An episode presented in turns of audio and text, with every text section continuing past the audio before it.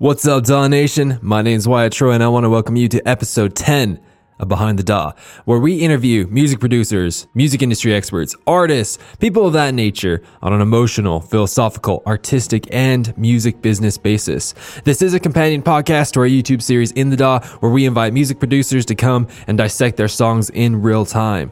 It's fantastic. If you are interested in checking that out, there is a link in the description. Uh, three things really quick before we get into who we are interviewing today. Number one, is the Patreon. If you would find it in your heart to donate $1 a month so that we can keep bringing these type of interviews to you, it would be amazing. I'd be so grateful. And plus you get access to a, a Discord community where only the patrons are allowed to be. So if you're interested in that, there is a link down in the description. Also, the second link in the description is for suggestions. If you want to see someone come on the show, go ahead and click on that link. It's just down there. It's easy. Click on it. Tell us who you want. And then the third link is for private lessons. If you want private lessons in electronic music production or in social media marketing, go ahead and click on that. It's easy. One step. So, with all that out of the way, who do we have today? It is a great pleasure to be able to tell you that we have AU5 today. That's right. Austin Collins himself is coming on, and he is going to give us some very deep insight into the music production realm, except not the technical side more of the emotional side, the philosophical side, of course. So, what are we going to be talking about today? Well, we are going to be talking about many, many, many things. But here's some of my favorite things that we talked about. So, we are going to be talking about having supportive family members and friends for your music career. Is that possible? I feel like most of us have family members that are like, "What are you doing this for? Why? What, what this doesn't make any sense." He's going to talk about why it's important to have those type of people in your life. And if you can't have family members do that for you, to have friends or colleagues or someone of that nature to be able to supplement where that family support needs to be. The other thing that we're going to be talking about today is why do we love to create? We're going to get deep into this. Why do you love to create? Don't worry, we're going to talk about it. And the third thing that we're going to be talking about is staying 100% authentic and true to who you are, not being influenced by trends or by popular opinions or whatever. It's, it's you down to the core. It's you. You have to know who you are and you have to stay with that in order to survive in this music industry. All right. So we're going to get into that. Of course, there's a lot of other things that we're going to be talking about, but those are the three big things that stuck out to me, and we're going to get into other things here in a second. I do want to give a huge shout out and a huge thank you to Diamond Eyes, to Joshua Marment, because he helped me interview AU5 on this episode. So, with all that out of the way, um, if you like this episode, please like, comment, subscribe, repost, follow, whatever is appropriate on the particular platform that you're listening on, like iTunes, Spotify, Google Play, Deezer, SoundCloud, YouTube, wherever you're listening to it please, it just helps us know that what we're doing is in the direction that you need us to go, doing the things that we need to do to help you become the producers that you need to become. So, with all of that out of the way, and without further ado, I want to introduce you to AU5.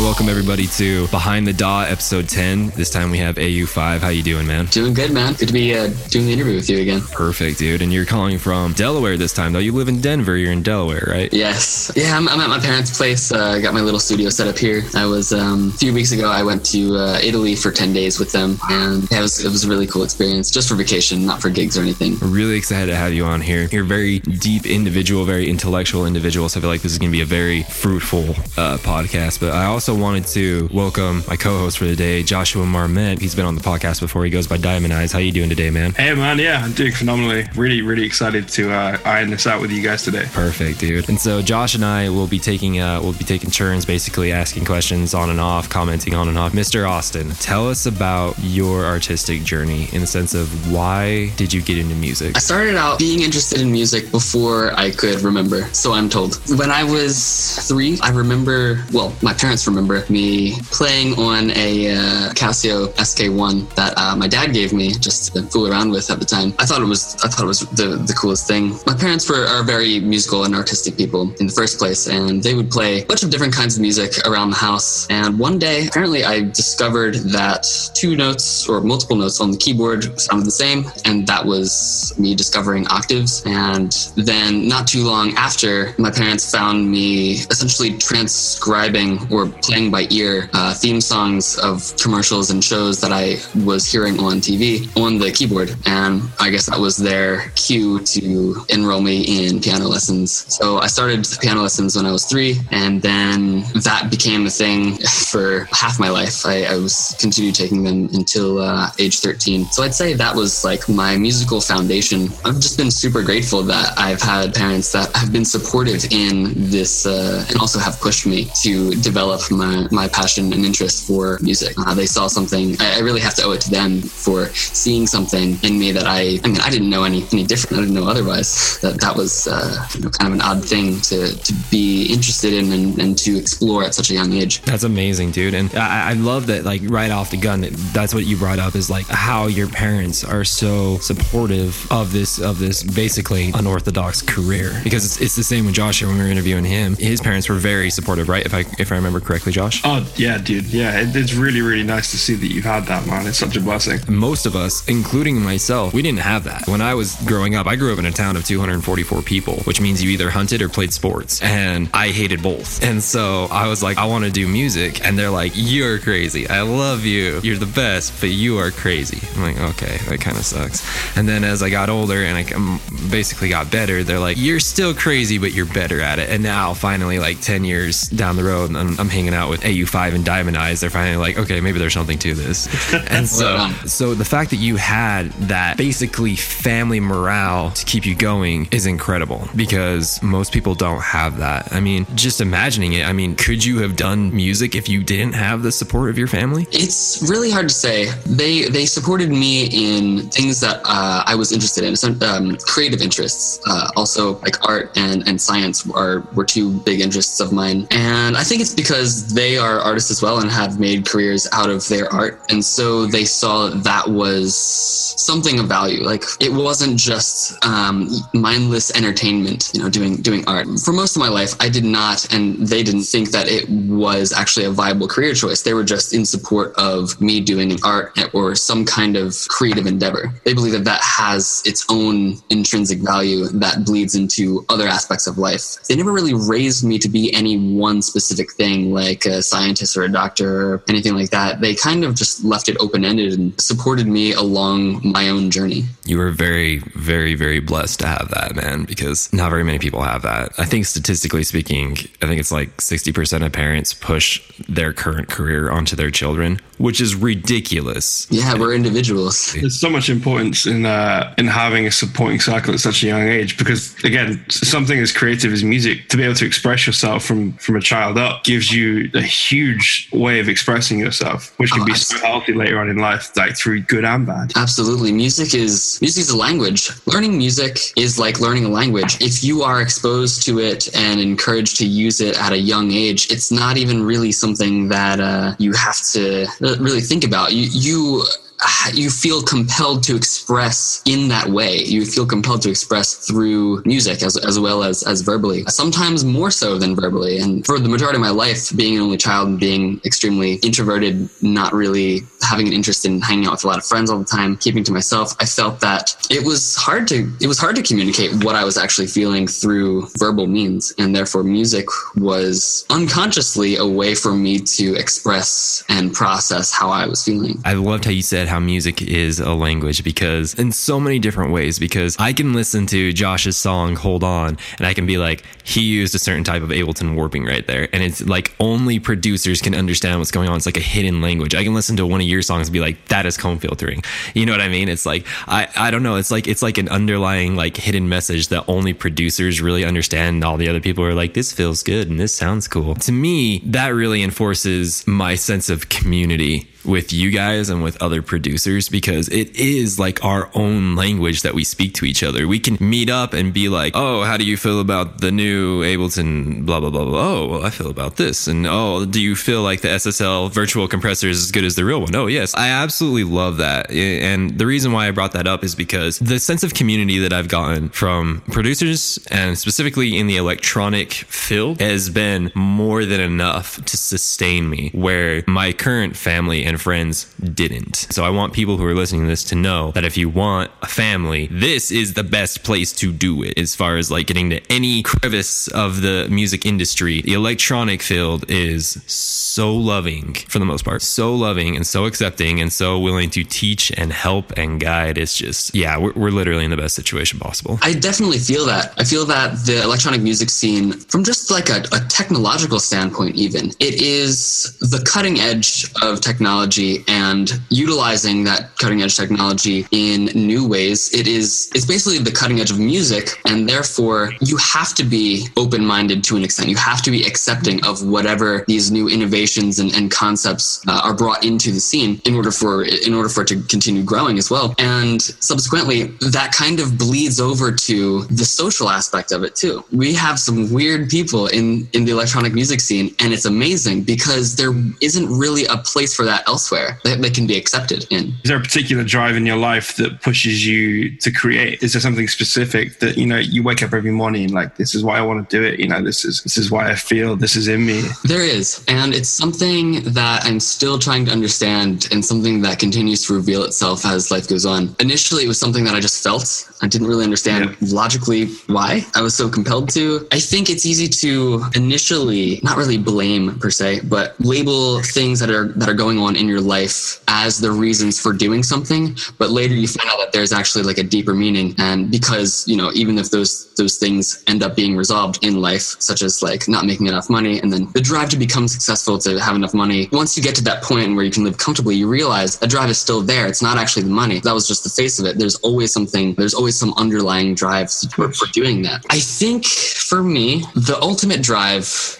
to create in general, to create art, is to create something, to create novelty, to create something that is harmonious, that connects with people, that expands consciousness, that is also beautiful. And I think that's kind of, that seems to be what nature is doing anyway. It is creating novelty and complexity in order to expand consciousness and gain, gain a better understanding of itself. Yeah, so like it like a pocket of beauty, you know, just like you kind of you come across it and it gives you space to expand. It mm-hmm. just for a brief moment in time, for three minutes or five minutes, and you just kind of you're in that bubble and you're just like everything drops and you're just able to be at peace with yourself or in a particular thought that drives you forward for the day or for the minute or for the hour. Yeah, it's it's it comes down to doing it just for the sake of doing it because it feels good for for no other not for social validation, not for not for fame or or money, but to know that you enjoy doing it and that there is an infinite amount of things to continue to explore. And as a byproduct mm-hmm. other people benefit from it. Other it can it can help other people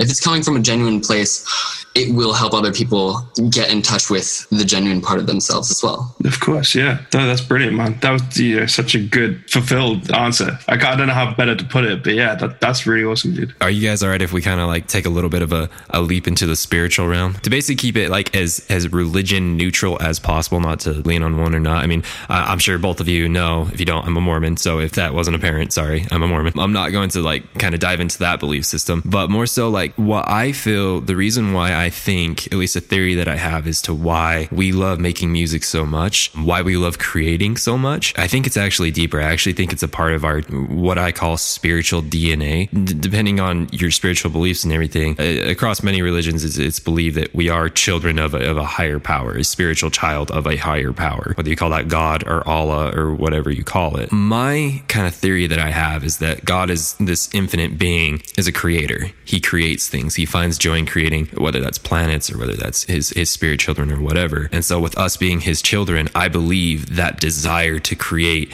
is deeply embedded inside of us. Mm. And so, but with that also, with him being a father, you know, as, as many religions say he is, with us being, with him being a father, then that means that his other children, i.e., you guys, me, other people, they are in essence our family. And so we have a responsibility, a feeling, a drive to take care of each other. And so, as both of you do with your music, you, you do make music to, to help people. You do make music to connect with people. So basically, we're knocking out at least two birds with one stone where we are helping people and we are fulfilling that deep desire to create. I mean, what's your guys' thoughts on that? Absolutely. I think uh, I, I, think that yeah, that's, that's pretty much just a different way of explaining what I what I was what I was going for. Again, there's really not much that I can add to this because you pretty much, I mean, at least for kind of how I make music as well, it's very similar to how you make music, Austin. It's you know, it's just an internal drive that fulfills you. The as a byproduct impacts other people's lives in a positive way as well. And I mean, the drive to create again, having a supportive spiritual parent,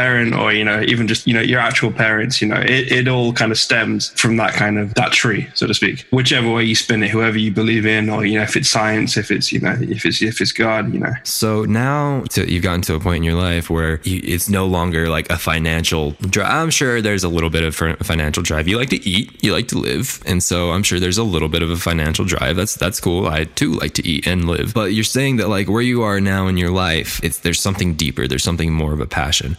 So with that being said, what have been some experiences in your music career that I guess would be some of your favorite experiences that you're like, this is amazing and I love being in music because of this? I'd say playing shows, but not just not just any shows. For being a producer and, and performing for since for like past five years, I don't really play that many shows. On average, I'd say once a month, mm-hmm. and that's kind of been that way for the past for the past five years, uh, which I'm totally cool with because I'm not really that much of a people person in the first place. I, I love socializing. That's don't get me wrong. Uh, I'm, I'm very comfortable. I, I, love interacting with people and, and, and sharing sharing ideas and, and, and, whatnot. And just yeah, the intera- social interaction is cool.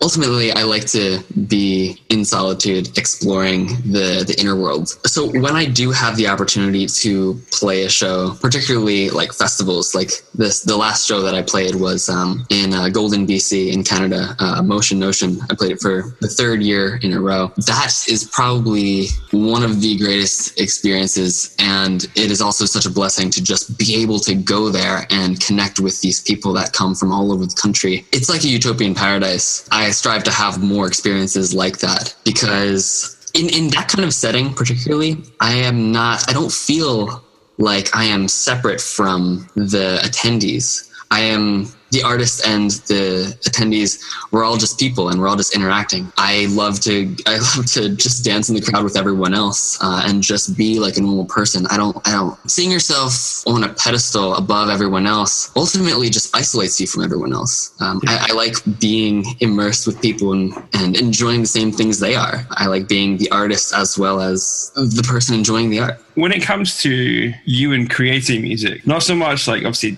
samples again that's all like personal personal choice, and you know that that's taste. But getting into a, a rhythm, um, when you sit down in front of like your, your desk, you go to make something. Kind of, how do you get into uh, exploring, as, as, you'd put it? You know, how do you get into that? The first thing that I, that I, I realize that I have to do, and it's always in retrospect that I that I realize is uh, I, I strive to find a an environment that I am not trying to do anything other than just create and have fun. Mm-hmm. Because a lot of times, and I still do this, I, have been producing for a really long time and I've, I've, always done this and I still do it. I'll sit down, I'll have the intention to create something for a, a reason. And uh, oftentimes, you know, I'll hear another artist like for instance, make some genre or make some kind of sound that I haven't heard before. And I'm like, wow, that's really cool. I could totally utilize that or exploit that or, or improve on that. And it would just leave such a, like such a big impact. Basically, if I sit down with the intention of doing something for how other people will respond to it, I usually never get far at all. And it becomes very quickly uninspiring. there have been times where I had remix gigs. This is this is a, a while ago. I don't really do many remixes anymore. I've, I had a, I would have uh, remix gigs where I would try to do something and try to like really get, work through and push through th- this remix, uh, knowing that there's a deadline and that there the end goal is to, uh, you know, to to make money. But also, I wanted to do something innovative and next level, and it's always it always felt like a struggle. I always felt like I get exhausted way too fast or frustrated way too fast. I would just start a new session and just start creating something because either just some random idea came into my head that's like looping for some reason and I just have to get it down. And more often than not, those times where I'm not actually trying to make something, I will create something and it will just have momentum. It will just build momentum because I don't see an end in sight. I think that allows me to explore freely without any overthinking or without any discretion. And man, once I get into that flow, it's not really something that I'm even, I just lose time. Aware of. You're not even aware of is happening around you.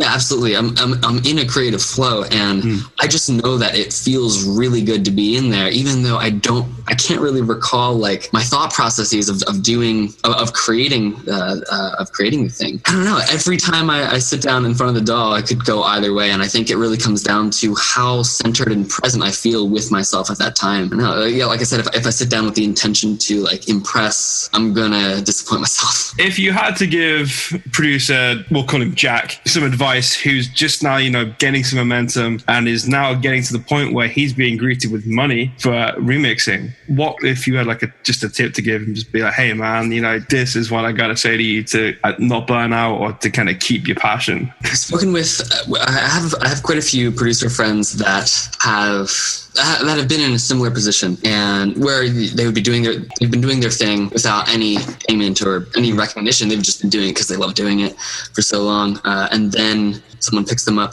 or someone's interested in releasing their music or once yeah like once a remix or something. And then i think what ends up happening is they get really excited and then they become too self-aware. They start to see them they start to try to see themselves through the eyes of the person that approached them or through an audience. And that is extremely detrimental to our own honesty with ourselves and our own creativity with ourselves. Uh, even even talking about the social aspect of, of that, we're just being ourselves until someone will make a remark about how we are, and it's it's it's very easy for people, especially if if the remark is negative, very easy for that person that's receiving the the negative feedback of how they are being subjectively perceived to um, use that and become more self conscious, and then put on a facade or become a false version of themselves themselves in order for social validation or for that to not happen again, uh, for them to not feel like they're inferior. I think if you are just honest with yourself, it kind of filters out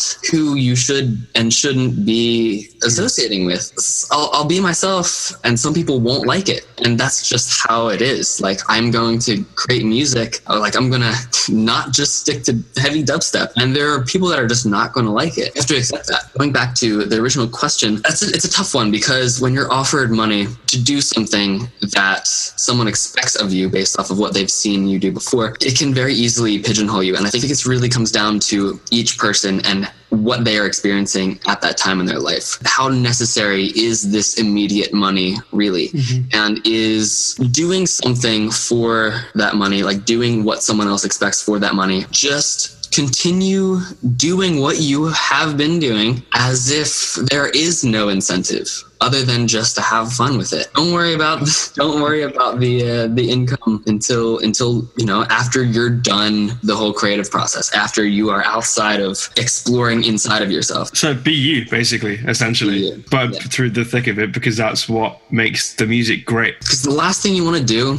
is pigeonhole yourself and stunt your growth because you're doing something that you think other people expect of you, and that would keep you relevant. Because everything is evolving, everything is changing, people's tastes are, and I don't know. I think it's just better to be a leader than to be a follower. I have a really good friend. His name's Still South Duty. He, he uh, he's in the band Van Lady Love. If you guys haven't heard him, check them out because they're amazing. He was telling me one time I was kind of throwing around some branding ideas for my own music, and he told me he's like, Wyatt, stop taking the business idea and throwing it through the dream filter. Take a dream idea and throw it through the business filter. And so to me, that that was so deep. He's like, if you want something profitable, take a business idea and throw it through the dream filter. If you want something that's profitable profitable and then will be extremely satisfying, take a dream and throw it through the business filter. Because the business filter is is the reality of it. You know what I mean? Because you can have a dream to perform live on Mars, then you have to look at the reality of it. You know, like can you do that? How much money is it going to cost? You know what I mean? Because dreams are great, but the business part of it is what's going to help you execute it. The business is not meant to detriment your dream at all. It's supposed to be a double edged sword. It's supposed to sharpen it up and make it way more effective, basically. But if you go about it wrong, then all of a sudden, you know, if you have a business idea and you're throwing through the dream filter, all of a sudden it's like the dream part of it, the passion part isn't as important. It's the business part that's as important. It's hollow. It's hollow. That's a good way to put it. It's, it's hollow and it just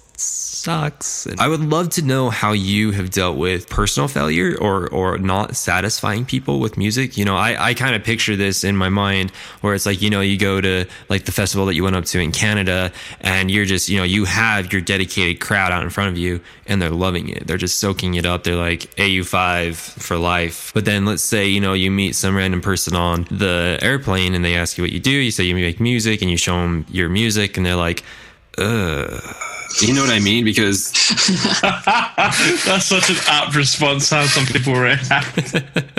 like, so, like, when does the music start? It's like, oh, come on. I thought you said you were a musician. You know what I mean? Like that kind of a thing. I mean, like, have you have you had those things, and how have you overcome them if you've had them? I've definitely, I've definitely had those things. A lot of times, it's been from the generation above me. For instance, like I'll land, I'll, I'll, I'll fly to a, to play a gig, and then I'll land, and then I have to get to the venue or the uh, or the hotel some somehow. So I'll Uber, and there's a stranger that's wondering like why I'm here, and so I tell them like I am a uh, performing artist, and um, I go around the the country playing my music. And they're like, oh, are you in a band? Uh, no, I'm just a solo artist. And they're like, oh, like what instrument do you play? And I'm just like, well, I am an electronic music producer, so I make the music ahead of time and then play it. I DJ it in front of people, and, if if they're if they're not totally lost by then then, and if they have an aux cable, I'll, I'll play some of my stuff. At this point, anyone can react in any possible way. I, I don't like to, I, I, don't know, I think just staying humble about it because anyone can react in any, in any such way. I just feel like, yeah, this is, uh, this, here's some of the stuff I do. And then I'll show them something chill, I'll show them something heavy if they're, they're still down. And I think, I don't know, it's kind of, it's kind of fun and amusing to me at this point because like, I don't really need any, any stranger's validation anymore for me to feel okay about what I'm doing. And if, if they like it, then it's just like, cool, you know, it's just win-win. If they don't like it, then it's just I don't know. It's it's it's it's still amusing regardless. Good way of dealing with it is uh, there's a saying, and it's don't take anything personally you don't know from someone personally. Totally. The the reason why I bring this up, and she would probably be pretty upset if I, if I told you this, but like for example, me and my wife after we got done doing the interview with you the other day, I'm like I was so you know I was on cloud nine. It was just it was such a good interview, and I was like, do you want to hear the song we just broke down? And so I broke it down. She's like, she's not a very musical person, and she doesn't like bass music, which is kind of like mind blowing to me because because I'm I'm a huge, huge, huge bass dude. That, that's me. Like she loves the sub, but anything above 100 hertz she could care less about unless it's a voice. You know what I mean?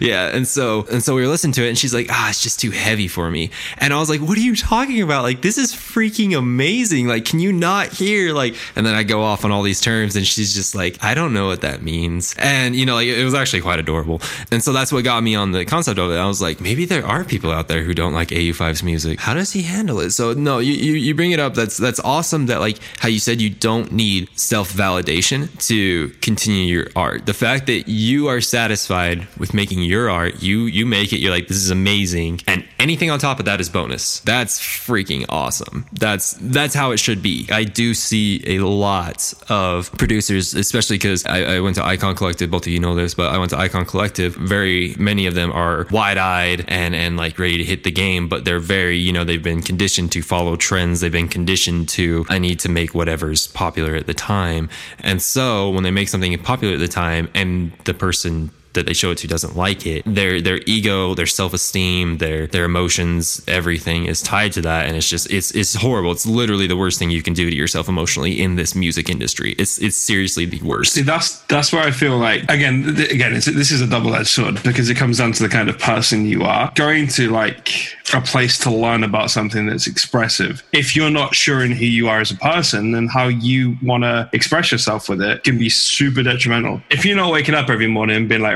this is how I feel today, and I'm going to express it through this kind of song. And heck, I'm feeling glitch hop today. Tomorrow, I'm feeling jazz. A quick answer to what I'm just trying to get at here is, you know, you just got to be really sure in who you are and where you want to go with it. Otherwise, you you do have can have a tendency to kind of follow a route instead of make one. Totally, I think it's you have to become vulnerable with yourself. You have to be honest mm. with how you're really feeling, even if you even if it goes against your ideal image of yourself. That's how to, I mean, just in general in life, that's that's how to grow grow. And that's how to connect and, and relate to people as well. How to make deep connections is like you have to be honest with yourself and, and be vulnerable. People, you have to you have to admit when you are not at your best and ask when you need help. Uh, and I think the, the, same goes for uh, for the self. Like if you keep telling yourself, "Man, I'm so good. I'm, I'm better than everyone else," that's going to keep you delusional and keep you in a comfort zone and prevent you from growing ever. Really quick, I, I have a comment on this, but in order for me to do this, we need to bring the help of Siri in. What is the current population of the world? As of 2017,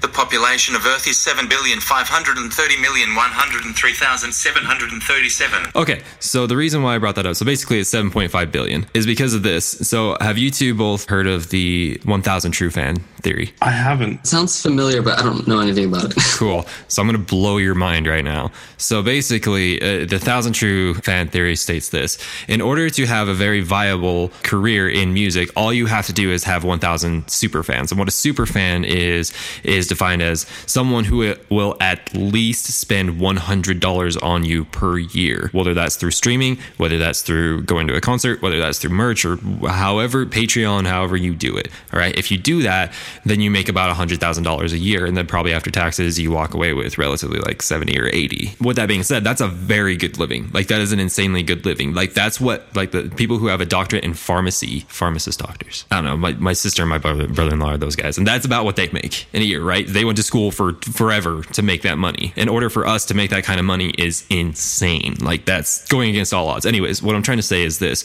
all you have to do is convince 1,000 people on this earth, anywhere in the world, doesn't matter where they are, to love your music and spend at least $100 on you. Do you know what percentage that is? All right. So that's why I pulled that up. So if we take 1000 divided by 7.5 billion, I don't know if you guys can see this, but that is literally a hundredth of a millionth of a percent that we have to convince the world to love us. That is a hundredth of a millionth of a percent. to be honest, when you break it down like that, that's really not that hard to do. You know what I mean? Especially in the day and age that we live in where we have the internet, we have blogs and SubmitHubs and Spotify playlists and, and PR companies and Facebook marketing and all kinds of stuff to be able to basically blast it out to as many people to get those thousand fans as possible. And then anything on top of those thousand fans fans is just high five. That's Christmas money, basically. And so I just want you guys to know that, like, not only is this possible, obviously, because both of you are doing it right now, and I'm also speaking to the people who are listening right now, not only is it possible for you to do this, it's probably one of the most logical and easiest times to have ever done it. Yeah. Yeah. I, yeah. it's, it's funny you say that because I feel like I've been at the right place at the right time, like born in the right era. It got myself interested in the right kind of music before I even knew that there was a music scene or that any kind of social media existed. And I just happened to be doing that right and, and have been good and got good enough to the point where once there was a platform for that, social media and whatnot, it was almost like my spot was cut out for me and I didn't even know it. I I hate I hate, like, I hate it when people say that the music industry is oversaturated. I don't think that's what they really mean. I think what they said is basically there's too many amateurs in the field right now. I don't feel like it's oversaturated. I actually feel like we have so much more room to grow. It's ridiculous ridiculous. What I think is there's just too many people that are either have the wrong information or trying to get the information in the wrong ways by like hitting up Zedd after producing for a week and being like, can I get feedback on my song? Even if we broke it down into like this, if every single person in this world wanted to go into electronic music, guess what? There would still be a market because if if everyone in the world was into electronic music, guess what? Festivals would go up like crazy streaming would go up like crazy. You know, like plugin companies would go up like crazy. You see what I'm saying? So even if every single person, even if 7.5 billion people in the world were in the music industry, there would still be plenty of room for everyone. Eh, you would have to get creative, yes, and there would have to be new markets that would come about, yes. But the fact is, to say that there is not enough room in the electronic music industry is complete conjecture and it's not backed by any science I can think of. Totally, totally. Yeah, I feel like everything just scales up. There'll be more labels, there'll also be more amateurs, there'll also be. It was this, it's going to be the same ratios, prop, mm. more or less, in every subfield in the field of electronic music. A lot of it is excuses as well. A lot of people say it's oversaturated because they're hard to wake up in the morning and admit that they're going to commit their life to a craft. You know, when, when they can't just wake up and they can't flip a switch, you know, on a video game, you can grind for 10 hours, you can get something and it's yours or whatever, you know, but in the music, you have to create something from scratch and then put it out there and then one, believe in it and then two, fight for you know something to come back from it. The music industry, our music industry, actually any facet of the music industry, is a farm. It is not a cafeteria. A cafeteria, you go, you order your food, and as soon as possible, you get the food. A farm is you have to plant seed after seed after seed after seed after seed after seed and water it and till the ground and, and do everything, you know what I mean? Make sure that it's like the perfect conditions. And then finally, after a set amount of time, maybe after there's been crazy winters and nothing's grown or anything, then finally the corn comes up or or the beans or whatever you're growing. Do beans grow? Anyways, you finally get your your your, your fruit or your or your vegetable or, or your plant or whatever, right? That is the the industry that we live in. The people who come in and think that they can throw around their money and basically have enough food, success, whatever you want to say, for the rest of their lives are idiots. They're idiots because it's it's it's, it's going to be fake. It's going to be easily dispersible. It's going to be you know it's not going to last long at all. But the people who come in and they farm, they come and they plant all these seeds and they work as hard as they can and they take care of those seeds and they do everything will succeed. I mean, what do you guys think about that? Definitely agree. I think foundation is everything. And again, I, I think being honest with yourself and if it's ultimately something that you want to do for the sake of doing it and just for the love of it i think that's that is a solid foundation. I think that is what's going to be able to keep you persisting and driven to do all the all the systematic things that you need to do in order to uh, work your way up uh, such as like teach yourself either whether it be teach yourself music or teach yourself how to how to how to produce as well as networking and stuff. All of those things are integral but i think at the basis of it you have to be doing it because you love the the art itself. It, that's the core of it. All of the you know, promoters or like label owners and managers and, and, and everything. They are facilitators but they're they wouldn't exist if the art wasn't there So I, I was explaining this to someone the other day. That's like, let's say you want a donut, and let's say there's two shops and they sell the exact same donut. One of the shop owners is a complete jerk. The other shop owner is really, really nice and compliments you and uh, treats you well. Which one are you gonna go to? Of course, you're gonna go to the one that's uh, that's nice. And so I try to explain that to people. You know, being in the music industry, like, okay, let's say that you produce a song and it's a banger. Let's say the other person produces a song and it's a banger. Let's say the other person is extremely nice and you're an arrogant idiot. Who are they gonna choose? Probably the other person. You know what I mean? And so the, the concept is this is that you need to be not only do you need to be amazing at your craft, but you have to be a good person. You have to be nice. You have to be looking out for other people, which is uh, why I love that you two are here because Josh, you are the nicest person I've met ever in the UK. You're just so nice. And then Austin, you and Trevor Christensen are, are currently fighting for the nicest person in the US spot right now. I'd agree with that for sure, actually. yeah. which is fine. You guys can both live up in the same space. That's that's that's cool with me. And so that's why I've been so impressed with you guys and and and have had a desire to foster a relationship with you because not only do I love your music, but you guys are amazing people. And so my question to you is has there been an experience like that where you you met someone, they had amazing music or they promised something, some product that would be amazing, but you're like, I hate you as a person and I can't deal with you. Or vice versa. Has there been someone who, you know, didn't have very good music, but they were just such a good person and you're like, stay around. I like you. that much more often than yeah than, than the previous thing i can't really think of anyone that uh that i like genuinely didn't like who is also really good at making music or had or their music captivates me in some way i, I don't know I think that's a pretty rare thing to find. I mean, taste in music is totally subjective. There are people out there, a lot of them I know, that love the music of arrogant artists who are probably not the best people. And for me, I don't know, they kind of go hand in hand. It's almost like I can oftentimes if if if I can hear the music sounds genuine, I know that it's coming from a genuine place. Even if the person is not extremely nice and outgoing or humble, cool there's often a part of them deeper inside that is just being kind of shielded from, you know, ego defenses or I don't know. There is a genuine part of that person in there and that it has come out through their art. And I think that, yeah, I, I think that's innate in that person, even if it's, uh, even if their first impression doesn't necessarily show it. my real life example, as you know, I love real life examples uh, of this, is uh, Jesse Breda because I love Jesse Breda. He is amazing. For those of you who don't know, he's the, the CEO of Gravitas Recordings and he's the one who started uh, Gravitas Create. If you don't know anything about that, I highly encourage you to go check it out because it's incredible.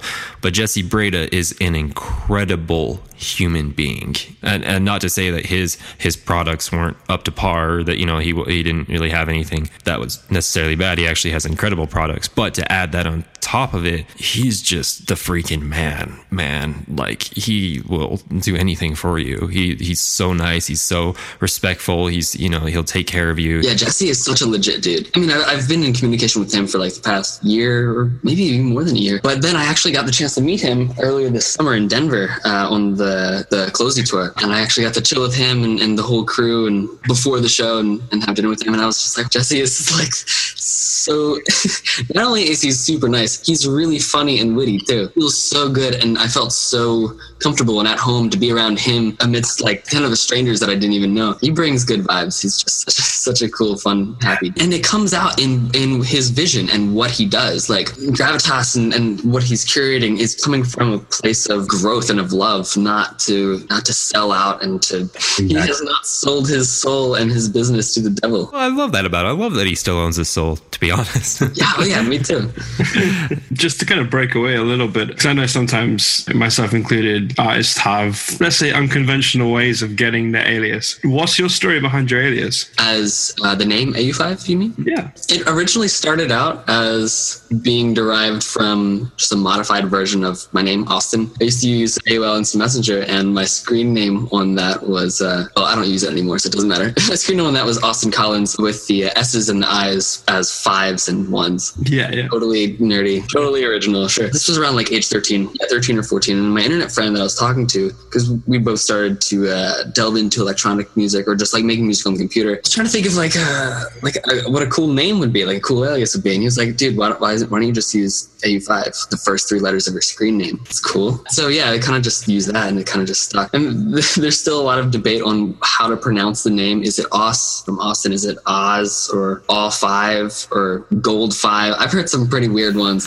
like golds, like oh my gosh, that's so nerdy and amazing. but uh, I mean, ultimately, it, it's it's it's just a name, you know. It's just a label for what's underneath it and what it represents. I'm not really that concerned about how it's pronounced or like I I don't really get caught up in the importance of that. As long as you know what the other person is talking about and what you're referring to, I think that's that's, that's what matters. So that just kind of became the alias of not just you know making melodic dubstep, but it became as the the AU5 project went on. I, I realized that this is something that is just the creative expression of me. It's just the creative expression of Austin Collins, whether it be melodic dubstep or chill music or, or something that's not even electronic or not even music. Uh, I mean, my visual art, like uh, most of my cover art, is uh, my own artistic creations, and so like the whole package, the whole what I'm trying to convey is just an embodiment of who I am creatively, like my creative expression solidified. I have a final question for you, and then similar to that of the YouTube version, you know, we give you feedback on your song. Would you also like to have feedback on life and and stuff? Man, I'm I am open to that. Yes. Perfect. Okay, so the final question before we get into the to the, basically the feedback. The final question for you. I've asked Josh this. I've asked many people this. I'd love to know your your personal thoughts on this. So you know, you go throughout your life. You've enjoyed your life. It's been successful. You know, you've you've achieved your dreams. You've done everything that you want. Now you are on your deathbed, and I'm actually switching up the story for you, Josh. I used a I used a son. This for you. I'm going to use a daughter. So let's say you're on your death, and you you look over, and your firstborn daughter. You love her more than anything, sitting there, and she's she's like, Dad, I'll be with you to the end. I'm here for you. And you have one final breath to give her one piece of advice no matter you know whether that's whether that's a word or a sentence or a phrase or a concept that's up to you what would that thing be In a more eloquent way, I would probably say something along the lines of don't let anyone or anything else taint your vision. I believe that you are born with a purpose and and a goal and a vision and life is going to give you opportunities to uncover that and at the same time it's also going to throw a lot of dirt over that and i think it's our duties as individuals to not let that light that we've been given be dimmed or, or muddled by by other people and other things because that light is what is going to illuminate the path that we are born into That was gorgeous. That was incredible. That was very heartfelt and very sincere. I could, I could feel that. That was That came from a pure place, dude. Yeah, for sure. I feel that. to be absolutely honest, I I couldn't agree with you more. To be you know very sincere, very open about everything. I I truly do believe that we were sent here to Earth. You know, again, kind of dabbling into the spirituality of it. I believe we were sent here to Earth for a very specific purpose. I believe that a higher power was like, I need you to go to Earth for this reason, and I need you to make it a better place by doing this. And I feel like the way that we know that is from the tender feelings that we have, just like what you're talking about right now, or what we've talked about through this, is that we have very tender feelings in regards to music. And so I kind of feel like that's our soul calling out, saying, This is why we were sent here, is because we need to do something with this. Absolutely. We all have intuition. Yeah, we all have the ability to see beyond what is explicitly in front of us. It's it takes a lot of courage to go against the grain and go against what this material world is trying to blind us from. But it's there. Thank you for that, man. That was Josh said it the best way. That came from a very pure place. And I could feel it. He could feel it. I'm sure everyone listening could feel it. So Thank you. Thank you for uh, facilitating this environment for us to explore such things. It's important to to be vulnerable and to you know and to allow yourself to feel how you need to feel, man, and and be around people that are accepting and understanding of that. Huge part of growth. this has been really really good moving more so into the, the the, the feedback portion so my feedback that i have for you like in a way it's kind of a little bit anticlimactic from what we were just talking about because what we were talking about was so amazing and now we're kind of like kind of in, in a way stepping taking a step back and kind of focusing on something maybe a little bit less important but still important the more that i listen to your music the more that i examine everything that you're doing i think it's freaking awesome the more i learn about you as a person the more i can kind of see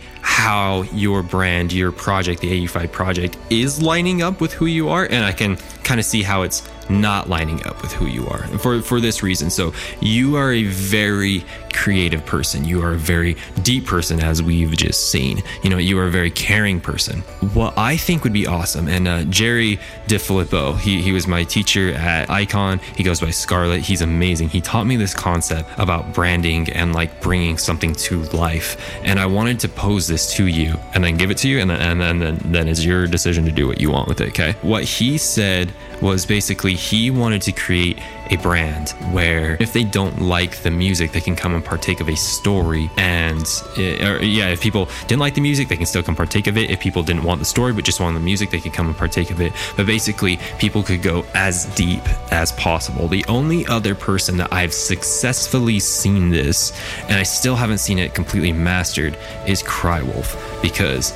Crywolf, if you've been to his live sets, they are insane because, you know, as he plays, he has the, the screen behind him and he has basically images uh, play. He makes very emotional music, as you guys know, but basically it tells a story. Like, it's like going to a play. Yeah, so not only do you get to see, you know, one of your favorite artists and jam out and have that bass in your face moment, basically, you also have this insane visual right now that's telling a story. It's like it's immersing you in a world. So, what I would pose to you is, and maybe you've done this uh, already and I just haven't seen it, but what I would pose to you is I think, and I think this intrigues you because of the person that I know that you are, create a story, create an entire world for people to come into. Have all of your cover art tell that story. Have the lyrics, the the everything, the the the, the elements in the song tell a story. You know what I mean? To me, my branding right now, I'm writing an entire like I'm literally writing like I have pages and pages and pages of a story that I've written with characters and everything, and I'm gonna take that and make music out of it. Does that make sense? How does that feel right now? Oh, dude, absolutely. I think, yeah, no, you're you're definitely shined a brighter light on something that I'm already set my eyes on and, on the horizon. I mean, this the music itself is is is a journey, and it's like like you don't even like sometimes I don't even really know where I'm going until like I'm done and I take a step back and I'm like, oh, now the whole thing there's context into the whole thing. And I feel like that's what's happening with life at every given moment. It's like there are short stories, these short chapters that are that are piecing together, seemingly unrelated and random. It's until I like take a step back and look at this that are like I'm still seeing this whole thing evolve musically too. I've been getting into uh, taking a lot of, of, of footage lately of, of like beautiful places that I've been to, and also doing animation. And I feel like I'm still in the very early stages of that, but that's been something that I've wanted to incorporate in in my art and and uh, and live sets as well. You solidified some pretty awesome That ideas. awesome, dude. Because I feel like you could write a beautiful, engaging story where, you know, because up to this point, you are the face of sound design in the electronic field. You and Fractal are, you know what I mean? I- Without a doubt, you know, no one can touch the AU5 Fractal. You know what I mean? No one. And so, as far as like on the production, the sound design thing, you guys have killed it. And now that I know you as a person and I know your creativity, I know that you could come in and destroy the story part of it too. Because right now, from what I've seen of your brand, is just like it's it's super intense, beautiful uh, uh, songs. I haven't seen a lot of basically coherency between the two, besides in like a sound design form. You know what I mean? If I listen to Snowblind and then I listen to Atlantis, it doesn't sound like Snowblind told a story, Atlantis told a story, and they're kind of bridged together. It kind of sounds like two different stories. Of course, there's you know in music there's leeway for that. Going back really, really, really quick to Jerry DeFilippo to tell you what he's done. It's it's it's blown me away. So what he's done is so he's created a brand around a story where it's like it's a it's in a it's a it's a uh, I, don't I can't remember if it was a pre-apocalyptic or a post-apocalyptic something with the apocalypse and basically the world's coming to an end or has already basically is in you know shambles and so this person in the story develops this technology to basically become immortal and transfer his consciousness to like machines and so as he's doing it he he created this this machine called scarlet and so as he was transferring it over to his conscious over to it, he actually didn't. Uh, there was a huge explosion or something like that, and he didn't go to the Scarlet one. He went to the demo one, which is you know like like the prototype before it. And so now he's in this thing, and he's in this post-apocalyptic world, and he's seeing life through scarlet eyes. And then the whole brand is about that. Every song, every everything is about that concept. And to me, as a producer, as a as someone who loves music and stories, that's just like shut up and take my money. Like this is you know It's the whole world right there. Yeah, like that's Exactly. the entire immersive experience. exactly. And I feel like us as producers, us as creators, us as writers. We have to do something like that now. To be able to satisfy our creative side, we need to go deeper into something like that. Like to me, I don't know if you guys can see, but I have cold chills right now thinking about this. Like I do too. Yeah, me too. I know that was a little drawn out, that was a little long, but it was a very intense point that I wanted to get across. With that being said, Josh, take it home, buddy. Genuinely, it's it's insane what you just said because it's exactly what I've been doing for the past few weeks with the whole storytelling thing. You know, um, I'm working with uh, another guy in Denver actually, and there's some people over in Tokyo, and basically it's going to be. I, I don't want to say too much. I don't know how much I'm allowed to say, but essentially it's going to be like a three part, and they're all going to have like a visual to the audio, and then there's going to be this whole vibe between all three of the records, and, and there's yeah, it's it's exactly what you just said about the whole storytelling element, and it's uh, it's yeah. Every I met when I was on Skype to the other day, I was getting like shivers because we were talking about it, and we were bringing ideas back and forth, and I was literally in Ableton like I had like hooks motifs already down, I had mm. like like mel- melodies that were suiting like the words he was saying, and it just got to this whole next level. And it's like, if you can, I mean, if I could achieve that over Skype, being able to do that actually face to face with with the guy would just a whole other level. But yeah, I, I mean, with Austin is with young music man, like I would absolutely, I would be so invested in seeing what you could come up with. And obviously, sounds like you've already got plans for for such things, dude. So all I can say is, is genuinely hope and pray you keep doing you to the best of your ability, buddy. And I, yeah, I'm a huge you know, admirer of you as a person now that I get to know you a bit better. And uh, yeah, just I Yeah, just, likewise, likewise. yeah, thanks you so much, man. It, it means the world. And yeah, it's been a pleasure to, to share this space with you today and yeah, to really to kind of delve into life together. Thank you so much. This has been profoundly enlightening. And I've found that as I've tried to help both of you, I've actually found answers to myself. That's how you know you're on the right path because I, I, I always find the same thing. I mean, like teaching teaches me when I teach, and, and, and have space and, and the receptivity to express such things, it's like I'm discovering deeper parts of myself through that process. And it's, it's just beautiful because it's like, it's win win. Guys, thank you so much for being on this show. Thank you so much for coming through from different sides of the world to be able to come through and, and do this, not only for the sake of me and Multiplier to be able to learn from this, but literally from the whole music producer community. We thank you so much for for being open and being vulnerable and sharing these things. Thank you so much, guys. My pleasure. It's been a pleasure, yeah, being part of this. Hey, DAW Nation. Hope you enjoyed this episode of Behind the DAW with AU5. I really hope you were able to dig deep, find some of those things that really resonate with your soul to help you continue on your producer path. So, if you are interested in the Patreon, giving suggestions for artists to come on the show, or having private music production or social media marketing lessons, click the links down in the description. I would love to set something up with you, get to know you better, and help you along your path. Again, make sure to like, comment, subscribe, repost, follow, you know, whatever is appropriate on the platform that you're listening on, whether it's iTunes, Spotify, SoundCloud, YouTube, Google Play, Deezer, wherever you're at.